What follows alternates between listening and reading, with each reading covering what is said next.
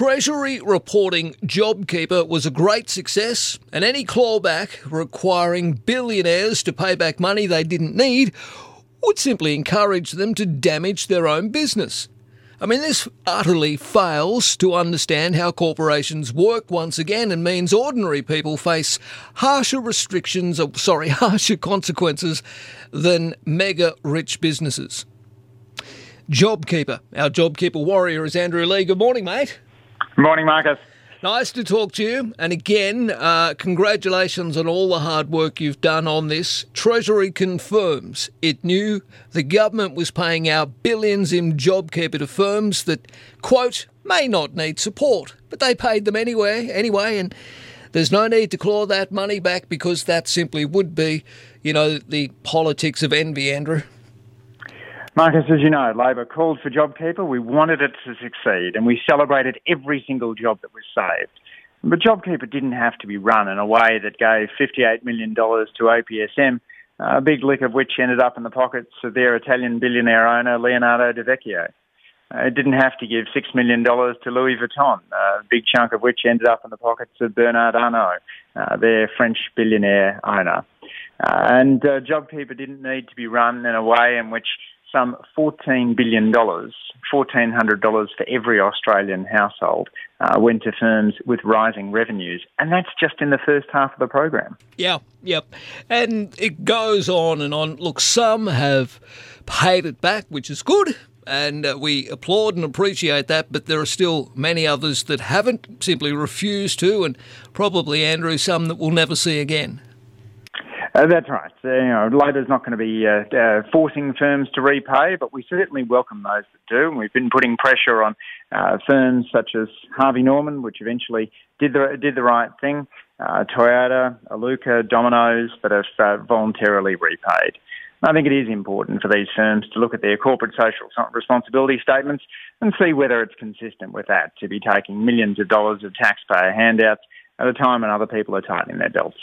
The budget has real wages going backwards. Yeah. Yet we've seen many of these firms enjoying some of their best ever profit years, thanks to support from the Australian taxpayer. What do you make about this? There's been a bit of a shift, if you like, from our biggest media organisation for a start, News Corp, and also the Prime Minister. He's going to talk climate change with a number of his key ministers this week. Is this good news, or is it merely a bit of a smokescreen? Is it going to be nothing more than a gab fest, do you think? Or will finally real action be undertaken by our government on climate change, Andrew? Well, Australia desperately needs a Prime Minister that will take climate change seriously. No other advanced country is as much at risk from climate change. You just got to look at bushfires, cyclones, extreme weather events, not to mention the potential loss of the Great Barrier Reef. If we act, then that's good for our economy because we get those renewable jobs, but it also means we can go to these international meetings and encourage other people to take action off the back of our work. But instead of leading, we're lagging, and the Prime Minister's decision not to go to these important climate change talks, again, will just make it harder for us to be taken seriously, make it harder to get the global action that our planet needs. Well, even Prince Charles, I see, is with the pressure on Prime Minister Scott Morrison to attend the upcoming Glasgow Climate Summit. Is he going to go, Andrew, or is he not? He said he won't, Marcus, and that's a real pity for Australia. It means that he won't be there alongside Joe Biden, Boris Johnson and many other world leaders who will be talking about the commitments their countries have been making over many years. And it's that steady action that makes a difference. We know if you're going on a diet or looking to get fit, you need to start early and keep up the action day to day. But Scott Morrison is desperately trying to execute a U-turn. The bloke who was waving around lumps of coal in Parliament and saying that electric vehicles would end the weekend is now trying to rebrand himself as some kind of a latter-day Greta Thunberg. I think Australians will see through that pretty quickly. All right, mate, I have to leave it there because we've got an important announcement to be made very soon by New South Wales Premier Dominic Perrottet and the Treasurer Matt Keane about business support as we get out of the lockdowns here in Sydney, which is you know, finally a bit of freedom, Andrew, for us here. How are you going in the ACT, by the way? I know the vax rates are pretty high there, thanks to Andrew Barr and the Labor government.